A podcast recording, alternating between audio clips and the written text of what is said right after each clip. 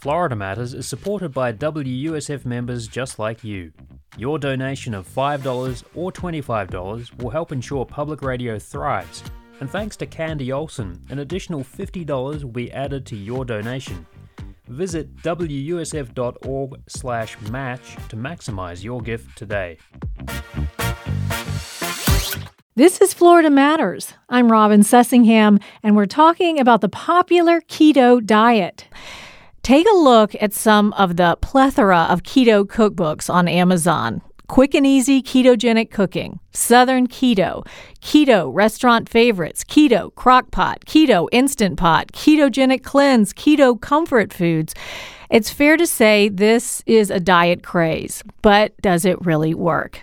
We're talking to Dom D'Agostino, Associate Professor of Molecular Pharmacology and Physiology at the University of South Florida and widely known keto expert.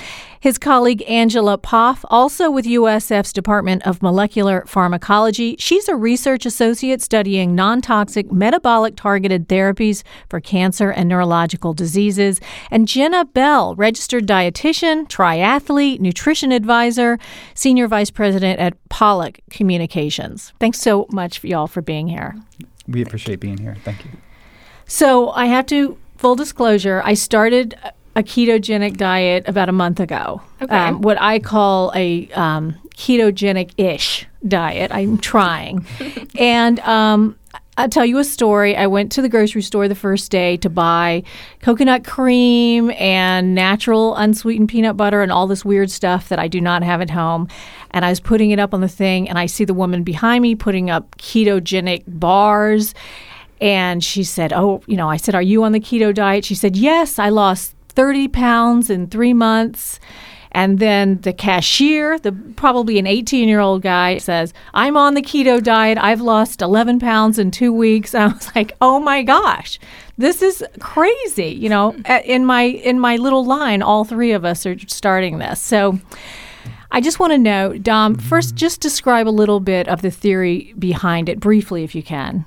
Sure. Uh, well, I approach it more from a clinical perspective, uh, our main focus of the research that we do is preventing seizures. So, developing mitigation strategies for oxygen toxicity seizures, which is a type of seizure that limits Navy SEAL diving. But just let me let me stop you right now before, Yeah. because I know you have very sp- specific research that you're doing. But just if you could give me what is a keto diet, like what's happening to your body, what does Yeah. it mean? Yeah, a ketogenic diet is essentially shifting your body's metabolism from a carbohydrate uh, burning metabolism, so glucose would be your primary fuel, to a fatty acid and ketone metabolism. So, and you do that by shifting the macronutrient ratio of the foods, the fats, uh, carbohydrates and proteins. So if you shift those ratios to specific ratios, that can shift your body to burning primarily fat and ketones as opposed to uh, primarily glucose. Your body always still burns glucose, but you burn preferentially more fat and ketone bodies as energy sources. So you are trying to limit your sugar intake drastically, your carbohydrate intake drastically compared to what your normal diet is, so that your body starts burning your fat instead of glucose for energy. you start eating yourself instead of you know so you uh, you always have a baseline glucose there's very powerful homeostatic mechanisms that maintain your blood glucose and that doesn't go down much but what does go down is the big spikes in glucose that you get postprandially they are virtually abolished or significantly attenuated so the suppression of the hormone insulin is what happens when you follow the diet and by suppressing that hormone insulin that liberates more fat for fuel for your body and fat fat uh, burning in the liver produces these things called ketone bodies, and they can largely replace glucose as the primary energy source for your brain. So over time, you have what's called keto adaptation, and your brain adapts to using this fuel in place of glucose.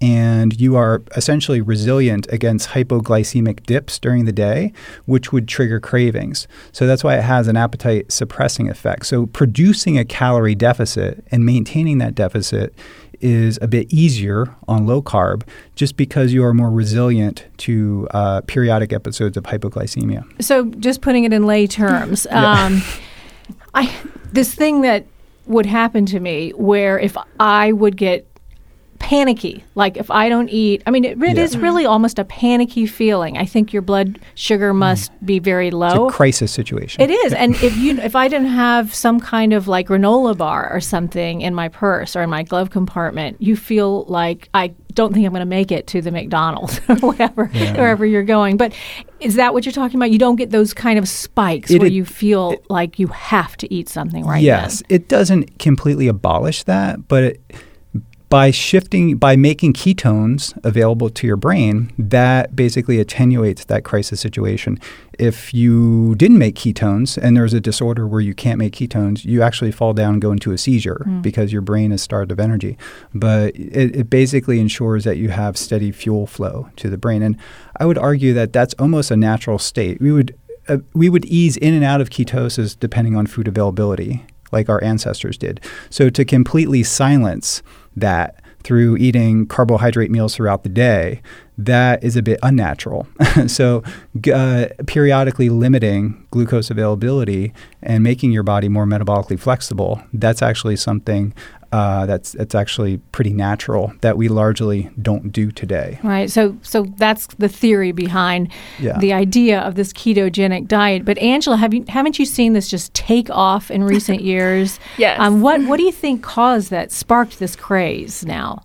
Oh, that's a really great question. It's been interesting, you know, kind of watching it, I think, from our perspective. I've been working with Dom here at USF for cl- going on a decade. Wow, about a decade, Kind yeah. of crazy. Um, and it's funny because, you know, when we started, uh, it was something that really it wasn't a mainstream word. I mean, no one really knew about it. Um, and now, like you mentioned, it's literally everywhere. Everyone's talking about it. Was there a about it. particular celebrity that started that maybe? Uh, Well, Um, Science Friday, this, I mean, talked about David Ludwig, who basically is at Harvard and does Right. low carb ketogenic diet. but that's not I Taylor think- Swift. No, Yeah. honestly, you know, actually, Dr. D'Agostino, Dom here, actually was one of the really early um, scientists in the ketogenic space that started um, kind of speaking on a more, you know, mainstream platform to talk about the science that we're doing and the work that has been done. Um, and people are interested. I think I, I think a lot of the interest has come from, unfortunately, a lot of individuals have tried perpetually to you know alter their diet and lose weight and get healthier and see themselves failing at that um, endeavor every year and maybe are interested in just learning about a different option that could could work for them And So- Dom, you were on the Joe Rogan podcast, Yeah. and that has Yeah. millions of listeners. So Yeah, that really would have helped Tim get that going. too. And the Tim Ferriss I podcast. think, and that was years ago. And I, the Yeah. Google trends kind of shot up because his followers tend to be very, uh, you know, they it's kind of like uh, a group of people who really share this information. So it started taking off around that time. And I don't think it will be a fad because it works. So whenever you have something that really works and there's science behind it, so not only is the Google trends going up, but the PubMed articles are skyrocketing probably at the a sharper the scientific Yeah. research articles. the published peer review Mhm. research is going on a trajectory that's probably a sharper incline than the PubMed search. So, so it'll be that science that'll basically help to promote the diet, and but the influencers were doing it probably before the science. Jenna Bell. So you're a dietitian. So talk to me about um, this as a lifestyle. When you glance through the reviews of the keto diet cookbooks, the keto diet books, and you see it referred to as a lifestyle more than a diet. What is that? What are they talking about?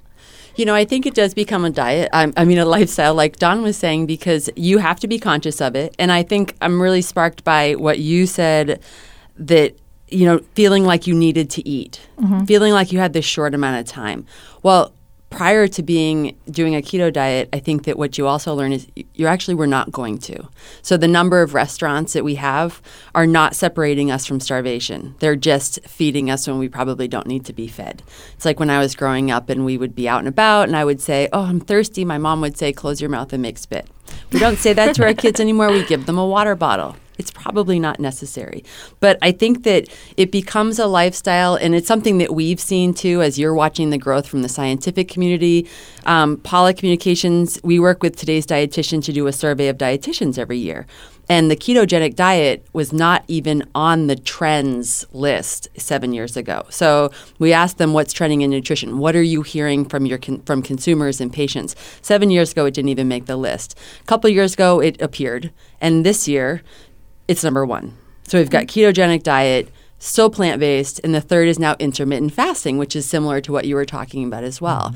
Um, and I think that we've learned that cell turnover might not be what we want to have aggressive be so aggressive about we don't want to be feeding all of the time um, and i think it will be a lifestyle change because we do have this um, people might breakfast and brunch and we have the five you know square three square meals that is that's gone um, surveys show that snacks are what people are doing and a lot of that's driven by millennials so millennials are choosing health wanting to get healthier owning it more than previous generations and then also snacking throughout the day so maybe um, paying more attention to their hunger but then also um, enjoying like smaller bouts of food throughout the day.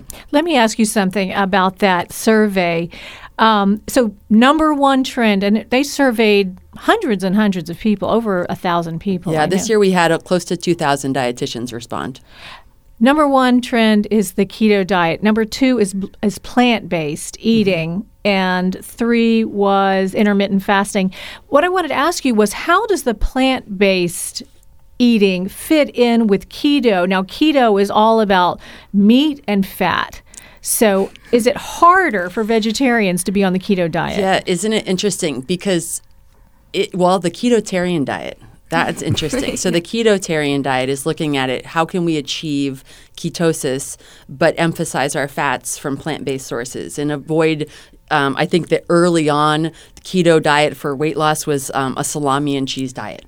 But now it's not necessarily that. So there's books written now and cookbooks to go with them that talk more about how do you get more olives, how do you find, um, how do you include avocado in different recipes rather than just emphasizing um, a, a high fat animal fat source or um, choosing to, to have meat. So plant based and clean eating are the two things that kind of like intersect this intermittent fasting and keto craze and this, you know, the, the excitement for ketogenic eating. Um, and you'll see that in the supermarket, you see it in restaurants that, and actually Forbes magazine this week said that vegan is the diet of the year. Like 2019 will be the year of vegan. Not for me. And that's well, and it's interesting, right? Because a lot of foods, even still, don't want to talk about when you know that there are that a recipe is vegan or vegetarian. I have a client that's a plant-based food, um, a commodity food, and they said that you we are going to have lots of recipes that are vegetarian, but please don't call them that. It's interesting how we are contradicting ourselves. Well, another thing I wanted to bring up from that survey was that in the survey of the food purchase drivers, taste came in at number four Right. for food. Taste was number four. Number one was convenience, then healthfulness, then cost, then finally taste. This is phenomenal, and maybe it's just in the world of um, nutrition trends, where, but we think it's it's ne- that's never. Dietitians are hearing from consumers now that healthy is more important to them than how something tastes. Um, I think that it- it's hard to know what what drove that. Um, certainly, it's the recognition that food is not just functional. Food is not just medicine. Food is like the solution to wellness. I think that's where we're moving now, um, more towards thinking of it as whole body health rather than just I have this, I will treat it with this. Um, and it is, yeah, it's it's it's very interesting that the changes that we're going through with how we view food. So we posted on WUSF's Facebook page saying we were doing this show on dieting and asking for people's experiences. And Chris Cowell wrote, Here's a radical idea exercise and eating a well balanced diet that includes plenty of vegetables. So, thank you, Chris, for writing. And that makes sense, of course. You know, Dom, why can't it just be that simple? Yeah, and it can be. I think people make diet a little more complicated than it needs to be. Uh, from a medical standpoint, it's unfortunate that, uh, and I am at a med school, that they get very little. Uh, nutrition education. Uh, doctors do, and and that's that's huge. Nutrition is the foundation of wellness. So the information that we're putting out there is probably not not very good. Uh, that that people are looking and reading. So it, it really depends on the demographic. So we talked about. Um, taste being a driver and number four, but I think taste may be a, a, number one driver for a fairly large demographic of people who just reach for things that look good. so I don't know where those numbers came from, but that kind of popped in to my mind. But there is definitely a shift towards using nutrition for wellness. And that is not reached the medical schools yet, but uh, people are taking sort of their their health in their own hands and learning about nutrition and what would be ideal to eat. And when it comes to, I guess, weight loss is the big thing. You know, many people can lose weight. The problem is um, keeping the weight off and sustaining that weight loss over time. So, from my perspective, just shifting from a Western diet to a whole foods based diet that does have, you know, veggies and fruits and veggies and whole foods instead of processed foods is a step in that direction. Uh, if you are impatient and want to lose fat as fast as possible and get your body weight uh, under control and maintained, I think a low carbohydrate diet that's devoid of processed grains and sugars uh, is a step in the right direction. And a ketogenic diet is an extreme version of low carb that could also be, uh, it's more of a medical diet that was based for seizure control, but is also a version of the diet that works remarkably well for weight loss and also blood glucose management. So there's different versions of, of different diets. So there's many forms of ketogenic diets. There's many forms. You could do a plant-based uh, ketogenic diet. That was one of our first blog articles in Keto Nutrition uh, website that I have.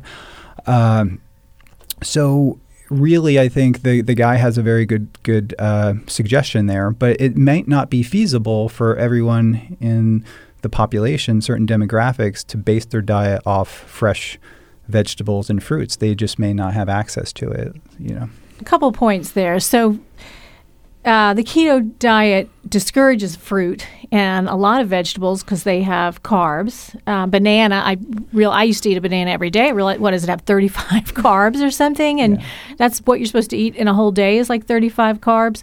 So that was disappointing. And apples mm. and lots of things have high carbs. Sweet potatoes, which are so good for you, are high carb. So parsnips, which I love. So a lot of the things that are healthy if you're on a ketogenic diet, those are also high carb, so that's a little mm-hmm. difficult.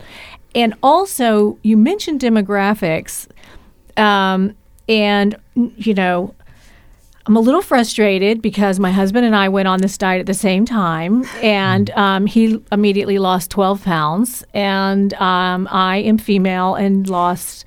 If I squint at the scale, and look at it just right, I might have lost a pound. Yeah. So I think that men and women are definitely different when it comes to this diet. Angela, have you found that? Uh, y- you know, I think that's probably true. I think more than anything, there's just a unique um, response that any individual will have. Some people do seem to respond very well to the ketogenic diet, but it's not always the case. It's not a blanket. I think one size fit all fits all um, thing. And I think you know to what Dom was talking about, customizing the diet to something that is um, doable, sustainable for you individually? And does that mean setting your carbohydrate intake at you know 50 net grams of carbohydrate. Are you able to do that and maintain the benefits that you want? Is your you know your health um, markers that you're looking at are, are, those improving like you want them to be? Are you meet, meeting your goals? Because some people can have higher carbohydrate intake especially if you're younger or you're an athlete. A lot of individuals actually that are athletes and doing keto are still actually consuming a fair amount of carbohydrates especially like, you know timed around their um, their exercises. So I think that, you know, thinking about the ketogenic diet as kind of this um, very, very strict, it is. Um, but you can incorporate a fair amount of vegetables. They might it might not be the whole plethora of vegetables that you're choosing from. You might be doing a lot of you know leafy green, high fiber vegetables, and less um, of maybe other colored vegetables. You might have more berries as opposed to you know bananas. But I think it's uh, it's something that is quite customizable, and people can find what works for them. Just a new thing to think about. Yeah. But I guess once you get used to it, it gets easier. And Angela, you've done research on breast cancer, right? And the ketogenic diet? Yes. So actually, most of the work that we've done um, with cancer is uh, with brain cancer. So um, Brain cancer. Yes, we are doing a study currently on a breast cancer model, but um, ketogenic diet as a potential adjuvant for cancer therapy is actually a really hot topic in cancer metabolism research right now. There's a history going back at least 15 years of preclinical studies, and now we're seeing small case case reports and small clinical trials looking at this intervention. Um, and we there's definitely a lot of really encouraging preliminary work sh- suggesting that there might be a nice place for this. So promising work on humans or just lab rats? So rats? in lab rats and mice primarily, um, we now probably have about 25, 25 clinical to 30 trials. Mm-hmm. registered clinical trials, and some of them uh, like throughout the United States. So Yeah. these are like registered clinical trials right now using the ketogenic diet uh, either as a standalone when chemotherapy has failed Mm-hmm. Uh, most likely as an adjuvant to existing forms of therapy for everything from endometrial to you know lung cancer to a lot of brain cancer studies. So yeah when i got into this maybe one or two registered clinical trials and now about 20 to 30 registered clinical trials. And it takes a long time for these trials to be completed for the data to be written up. So over the next 5 to 10 years you'll see the all these dozens of studies that are currently going on, you'll see the data sort of hitting PubMed, and we'll get a general consensus as to as to the efficacy of So this you- and what types of cancer it can mm-hmm. be efficacious for. Okay, so the idea is that glucose feeds tumors. Is that it? And then cutting back on the. does that And simple? I know that's sim- simple, but Yeah, insulin's a major driver. So if our insulin levels are high, uh, pretty much all the major drivers of cancer growth and proliferation are linked to insulin signaling. Like the PI3 kinase uh, studies that were published, like New York Times published an article about a particular drug class that's very promising, and that drug actually does not work without the presence of a ketogenic diet therapy along with it. So, uh, so that's very interesting. So there's a, a there's therapies that are out there that may not be working that in this case a very promising therapy by uh, lewis cantley uh, that is actually much more efficacious or efficacious you know it's not at all until it's utilized with the ketogenic diet so that's uh, a very promising area of research is using this diet to sensitize tumors uh, so that other forms of therapy can work. So to further augment the therapeutic efficacy of existing therapies. okay, but we really haven't seen the clinical studies come back yet. You're just saying Just- they're promising. Yeah, the the animal work, the pilot studies, and a few clinical trials that have been published. Jenna, people often fail to keep their resolutions because they create a goal of weight loss, but they don't create an action plan to get there. Is, is that one reason that people don't lose weight? I think that that's that is part of it is having I think that if you want to build a house, you want to make sure that you have the tools to do so. And actually there's a lot of things available to us now. So registered dietitians throughout the years have always recommended a food journal. It's still considered a great tool to have a diary that where you can actually like observe what you're what you're consuming. Um, now we have apps. So we have you know, apps that you can use to set your goals and track what you're eating and um, you know all over the place whether it's syncing with your watch or independent something iTrackBites or something online that you can use. These tools are simple but it is really helpful to have something prepared. So i think recipe books are still valuable. I think a lot a lot of people are also using pinterest to get recipes. You think a recipe that's not a tool. It absolutely is because when you're faced with a grocery store purchase and you're not sure, sure what you're going to eat you know go back to you know, we're progressing in the science, but we go old school when we want to apply it. So we want to look at meal plans, we want to create a grocery list, we want to look at how do we journal what we consume so we can kind of be like um, be visual about what it is that we're consuming and see where we might have some um, differences in what we eat. So there's a lot of um, there's a lot of things accessible now, and I think that that's part of it. I think the other part in, in setting a goal, however, is we so often set a goal to quit something, and without proper replacement, quitting is awful. It, quitting can be awesome, actually. You know, I've, I've actually I signed up for an Ironman that I didn't do, and it I felt awesome not doing it. You know, I so I felt like a really good quitter. You know, like I. I have done a couple, but I but I didn't show up for this one race. Mm-hmm. However, Oh, I understand that for sure. but having positive behavior. So instead of saying what do I want to cut out or what do I not want I want to lose weight, say this is what I want to add to my life. It's like when people are looking at smoking cessation. Pick something that you add because disease prevention is really not going to get you there. I'm adding more time. I have less of this to worry about. I have, you know, so looking at how can we make this an improvement rather than a, um, a punishment. And I think being specific also helps if you think, well, not I'm just going to lose weight this year, but by March 14th when I go on vacation, I want to lose 10 pounds. So you you know, you're specific about what the goal is, when it is. It doesn't maybe that also can help. Um, so we really haven't had the ketogenic ketogenic diet around you said 7 years ago it wasn't even on this list of hot yes, topics dietitians weren't hearing their consumers talk about it. so what I'm wondering, Dom, is has it been a, around long enough to look at long-term effects, especially a strict ketogenic diet where you're not eating a lot of fruit and vegetables? It's a good question, and I think it needs to be uh, carefully examined the long term effects of the diet. I mean, we do know the, the Mayo Clinic sort of uh, worked and established this diet in the early 1920s. And uh, it was the standard of care for epilepsy until drugs came along. And then it was revived by Jim Abrahams uh, of the Charlie Foundation, Hollywood producer. And then Meryl Streep did a movie about the ketogenic diet. It was called First Do No Harm. Uh, many people don't know that Meryl Streep was an advocate of the diet and did a movie about it. Uh, and then people started following it. Johns Hopkins started putting a lot of patients on it. And we have records of those patients over decades of time and followed them, uh, their atherogenic profile, their lipid profiles, things like that over time. And uh, generally speaking, all biomarkers go in the right direction. So paradoxically, triglycerides go down when you do a ketogenic diet, especially in adults, because your body in a normal diet, you're eating carbohydrates. So if you eat fat, your blood fats stay elevated over time. But by suppressing the hormone insulin, if you eat fat, your cells become hungry for fat. So we pulled it out of the blood. So triglycerides tend to go down. You tend to have a mild calorie restriction, and that helps facilitate that.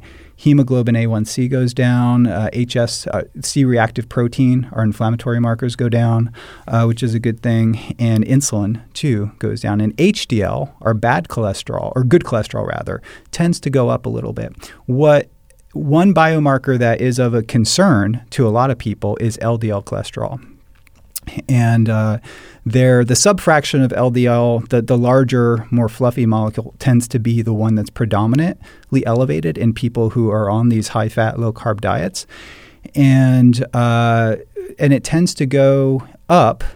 And doctors tend to worry about the elevation of LDL. But in the context of other biomarkers going in the right direction, I don't think there's a concern for that, as much of a concern that there that there needs to be. But in some people it goes up really high and we don't know what the elevated LDL means in the context of a low carb diet because the studies have not been done yet. So they haven't looked at the rate of heart attack or stroke in that population. Has it been any different or anything? Has, been, has there been any alarm bells that have gone off? Not with the clinically implemented ketogenic diet, which is, you know, has helps a lot of patients. Uh, there is data by several groups looking at people who were obese and type 2 diabetic to begin with. And because the ketogenic diet allowed them to lose weight and maintain that weight loss or regulate their blood glucose, their outcomes are more positive. Uh, but if you take an everyday healthy person who's athletic and then follows a ketogenic diet, that's a new scenario that really didn't exist before. And I could say I'm generally always a healthy weight, although my weight's kind of higher. Uh, but my biomarkers for health have improved over time, and a lot of people, dozens if not hundreds of people that I communicate with, that are not using the keto diet for the medical management of something, just for you know athletic or just to have more energy, their general you know biomarkers of health look to be good over time. But I, I do think we need to fund a study for things that are not necessarily medical management of something. But I think the weight loss data and and also the work that uh, is published on Virta Health website, they are using a low carb diet for uh, carbohydrate intolerance, essentially type two diabetes, which they have demonstrated um, you can control blood glucose in type 2 diabetic patients in about 85 to 87 percent of the, the cases, either get them completely off insulin or drugs or significantly reduce it over time using an app based system. So essentially, tracking, which is super, if you don't examine your diet, it's really hard to make improvements if you don't know you know what you're eating to begin with. So you really need to examine what you're eating and track it. And then I think that gives people a sense of control. And I think that goes a long way, independent of keto or any kind of specific diet. If they just track their food and they have an idea of what they're eating, they tend to uh, be more successful for their goals. But if you do that mm-hmm. combined with keto, then I think you can really make a lot of weight loss. And goals. I and I think that's part of the popularity. I think that millennials and younger are really uh, liking this mindfulness um, side of things. And that's part of this diet. You're actually, because when you said you have to track what you're eating, you're actually sort of paying attention to what what you're eating, sort of like on a kosher diet or something, mm. which people who are on it feel that it's a form of mindfulness and appreciation of, of what you're what you're eating. Jenna, as a dietitian, what do you think people should be cautious about um, going into something like this? Well, I think it's always important to, I mean, obviously talk to your your healthcare professionals. You know, it's always important to keep your up, you know doctor up to date, even if he or she isn't really up to date on their nutrition knowledge. Um, I think that seeking guidance from a registered dietitian is extremely helpful. Um, I think that doing you know self study makes a lot of sense too because again it gives you that sense of control. Um, but we can't all be expected to become experts. It's interesting, right, that we expect for everyone to be experts in nutrition, but yet if something goes wrong with my plumbing, nobody expects me to know what to do with it. Um, and I mean in my house. That was a dietitian joke there, but um, anyhow.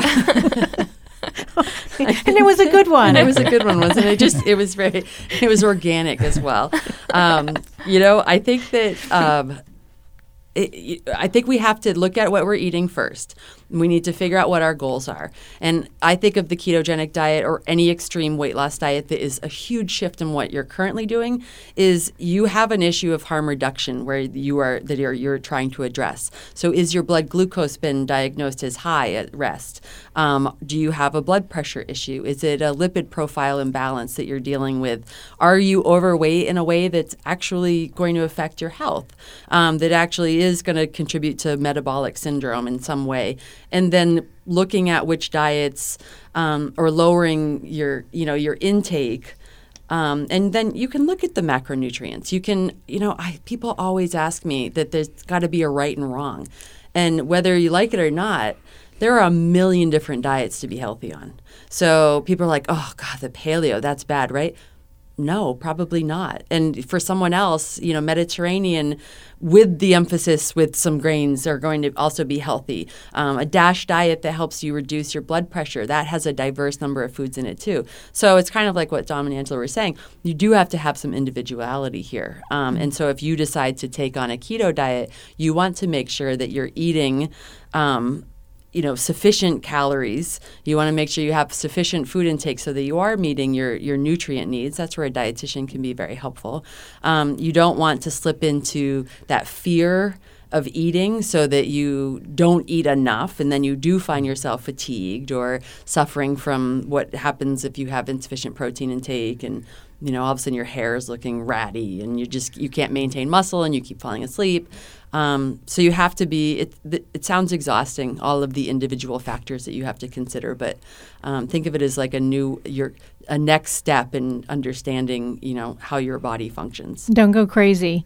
Yeah. Um, so, but when you see the weight falling off, it is really encouraging. And I, I don't understand the difference. Like, Dom, talk about how you eat because it's not just the ketogenic diet, it is this intermittent fasting that's also so popular now. In other words, don't feel like you have to eat breakfast because it's breakfast time. Think about whether you really are hungry. Yeah, yeah. So um, on the weekends, I pretty much eat whatever I want when I'm hungry. And yesterday was a weekend, and I didn't have my first meal until 1 p.m. And I had a salad. I tend to eat more vegetables on a ketogenic diet than I did on a regular Western kind of diet uh, in, the, in the form of salads. And um, I had grass fed beef. I buy it from a com- uh, company called Butcher Box. And I, so I tend to be a little more mindful about the types of foods that I'm putting into my body, as far as the types of meat and the types of fish. Um, and the types of vegetables too. Uh, and I, I feel that if the nutrition content of the food that I'm eating is high, that tends to signal my body that it's actually in a fed state, that the nutritional status, I think if our nutritional status is high and we're getting the nutrition that we need, we tend to get less hungry. And, uh, and I also feel no doubt that a higher fat meal has a satiating effect. So you can decrease uh, meal frequency. And that becomes very liberating. So I'm not I'm not hungry. So if I'm doing something, working on a paper or grant where I don't want to take my mental focus off of that particular task, I don't have to take time out of my day to prepare food, to eat the food, to clean up after. That's a good hour of time. So I tend to uh, save a lot of time, and I also feel like I'm a little bit, I have a, an edge. If I'm a little bit hungry going throughout the day, uh, not not starving or not not nutrient or calorie depleted, but if I'm just in a fed state from the day before and I'm using sort of that nutrition, I feel like my body is being fueled off the food I ate yesterday, right? So if I have a big day coming up where I know I'm going to be busy, I'll eat a little bit more the day before and I can fast throughout the day and I feel more sharper and I get things done better. So, well, you're very disciplined. Um, and one thing I wanted to ask you um, the whole point of the ketogenic diet is to put your body into ketosis, where you're producing ketones, right? And these can be measured. They, they sell these strips that you can, I guess, you in your urine yeah, or something. those are the you can tell. or blood. So Or- you well, can use urine would be easier. blood probably. meter. Yes. we like blood. Oh, So- you like blood? Well, I don't In the know lab. if people do that at home. But but um, what about just taking ketone supplements? What about um, and then not worrying so much about cutting your carbs and doing all that hard part? What about just taking more ketones and getting? Can you get there that way? Yeah, Well- so that's actually something that we study in the Yeah. lab, um, and we call them exogenous ketones. So the word exogenous means from outside. Endogenous would mean the ketones that you're producing yourself. So if you're eating a ketogenic diet and your body is making its own ketones in the liver from the fat stores on your body, but also the fat that you're consuming, that would be endogenously produced ketones. And then exogenous would be what you're asking about, you know, taking a drink. And, you know, the reason that these actually were developed is because over the past, you know, decade or so, we've begun to realize that these ketone molecules themselves actually have many benefits associated with them. So they're definitely a lot more than just a energy molecule that provides energy. They actually have signaling properties. So they, for example, interact directly with our DNA to alter gene expression. Uh, this is actually an aspect of something that's being studied as why they may impact ketosis may impact cancer, for example, because you can literally alter the genes that are being expressed. And as we know, gene expression changes is a big issue in cancer. Wow. Um, they also directly interact with other proteins within our cells and in our blood to suppress inflammation. So there's something called the inflammasome that um, gets activated. It's part of our immune system. It gets activated and incites inflammation, and it's a normal part of our immune system. But in a state of hyperglycemia, so chronically elevated blood glucose, uh, obesity, many diseases, aging, this inflammasome is overactive and starts damaging our healthy tissues as well. And we just over the past few years have learned that the primary ketone can actually block assembly of that inflammasome. And- Independent of diet, I would like to add. So Yes. eating a standard diet, adding ketones as a supplement yes. uh, does that. Oh, sorry No, to interrupt. good. Go ahead. no, you're totally fine. Well, That's a will good you- point. So you're talking about disease, um, but that's and- even that happens in aging. That happens if you're, you know, uh, obese or overweight, and you you have these chronic inflammatory conditions. Always going on. So you could have a viral. You could have. Uh, Some kind of virus, whether it be uh, you know HSV or something like that, causing chronic chronic inflammation, and HSV. yeah HSV and, and what activating these that? pathway or herpes simplex virus or uh, Epstein Barr or you know various viruses cause uh, systemic inflammation and environmental you know things cause systemic inflammation. High blood glucose cause systemic inflammation and activates the hub this inflammasome the NLRP3 inflammasome that is suppressed with this natural metabolite that we make beta hydroxybutyrate. We could take it in supplement form much like we could take creatine monohydrate as a supplement form. That is everyone would agree that's the most effective nutrition supplement on the market right now for strength performance is creatine monohydrate. So ketones are a natural metabolite. So our body makes creatine, right? And we can take it in supplemental form. Our body can make ketones and we can take that in supplemental form. And many of the benefits that we get from fasting actually may be from ketones. So Yale did some research on that and we collaborated with them and published a paper in Nature Medicine showing that elevating that beta hydroxybutyrate suppresses those inflammatory pathways and in many ways mimics uh, a calorie restriction or fasting state independent of that calorie restriction or fasting. So that's a pretty profound effect. It was in animal models. Uh, we study supplemental ketones in the context of an anti seizure effect. So, develop it, developing them for warfighter applications, for example, preventing oxygen toxicity seizures. So, most of the research that we do is funded by the Navy, the, the Office of Navy Research, to develop these. Uh, uh, what I call the fourth macronutrient. So, your macronutrients, right, are fats, proteins, and carbohydrates.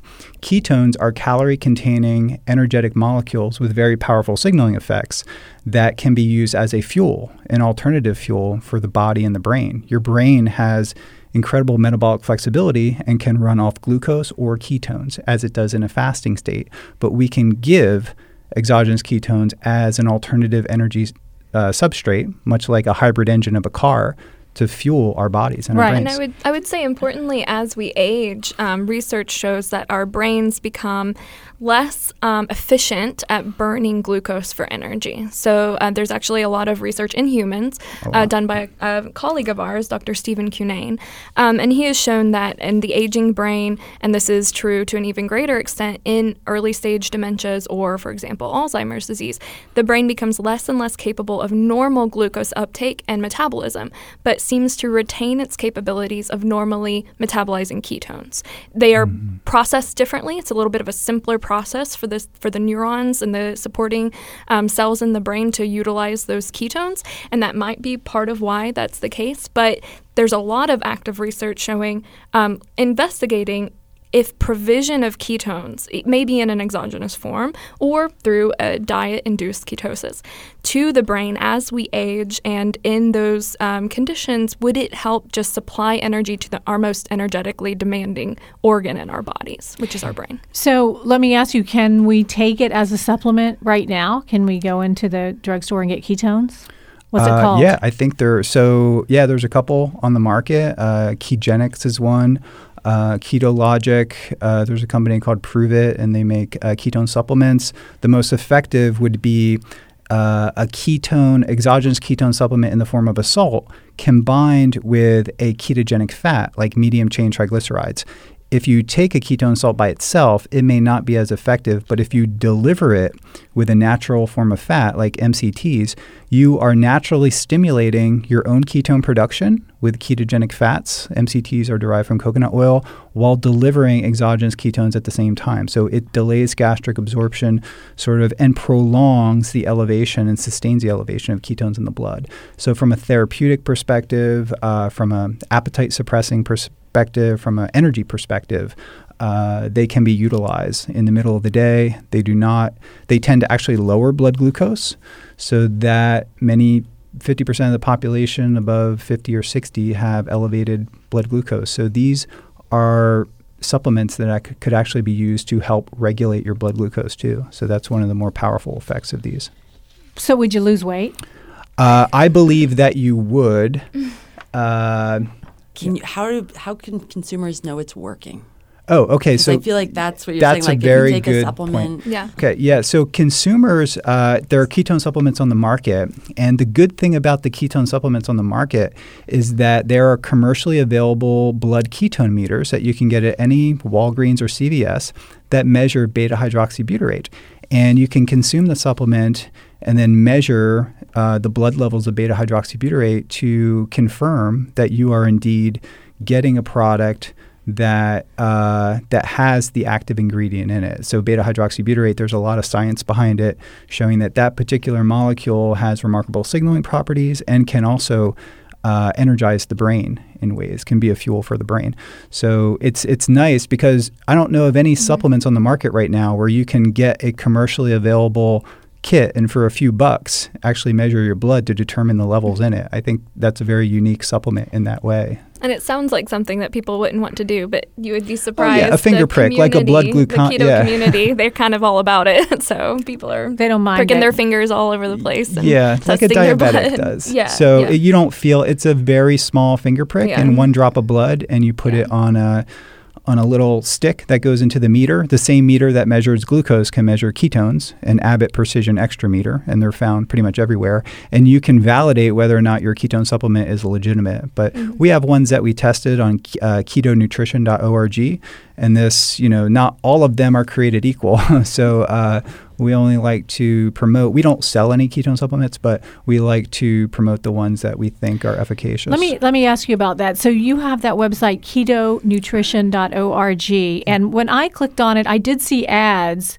Yeah. Um, so are you selling different things, different products, and and how does that work? Because it seems like partners. it could be a conflict of interest in your yeah, research, absolutely, and then it could be. yeah. yeah. So we, uh, our universe, I work with a team almost weekly, if not daily, sometimes uh, on conflict of interest stuff because the University of South Florida has various patents on ketone technologies.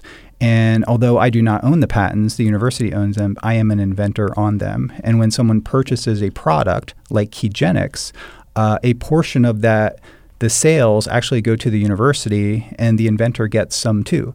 So uh, that is a conflict of interest. I like to uh, donate the funds back to the university so we can use the funds from those products to drive research. It's a relatively small amount, and not all. Most of the products on there are not linked to any of the patents. Uh, some some maybe. Uh, but we what we try to promote on that website is mostly sort of educational purposes, but the products on that website are things that we believe in, the things that I personally use myself, and a few of the products may be related to patents that are at the University of South Florida. All right. So, well, and I think we do have a disclaimer on there, but mm-hmm. yeah, we should probably get that Thank you for, for mm-hmm. clearing that up. And I, um, I'm getting the signal that it's about time to wrap up. But I have to ask when we're talking, I'm a food lover. Um, we're going to be having a f- new food podcast coming out of WSF pretty soon. But when we're talking about food almost as medicine, like we're doing, doesn't it kind of take some of the romance out of eating? I mean, it's almost like having sex because you didn't get to the gym that day. I mean, it sort of takes a little bit of uh, you're fighting with your spouse a lot. I get it. Yeah. what do you think about that?